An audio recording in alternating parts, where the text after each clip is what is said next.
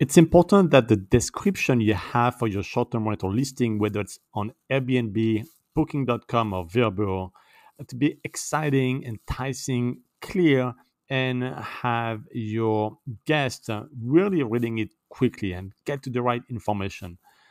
One tool that you can use um, and definitely test it for this description is ChatGPT. You can Google it if you haven't heard, and I recommended yesterday that you can write your title with it. But even if you have today a description, just copy paste it in ChatGPT and just ask AI to improve it. And you'll be surprised that, wow, it's going to read much better. It's going to be more structured. It's going to look more exciting.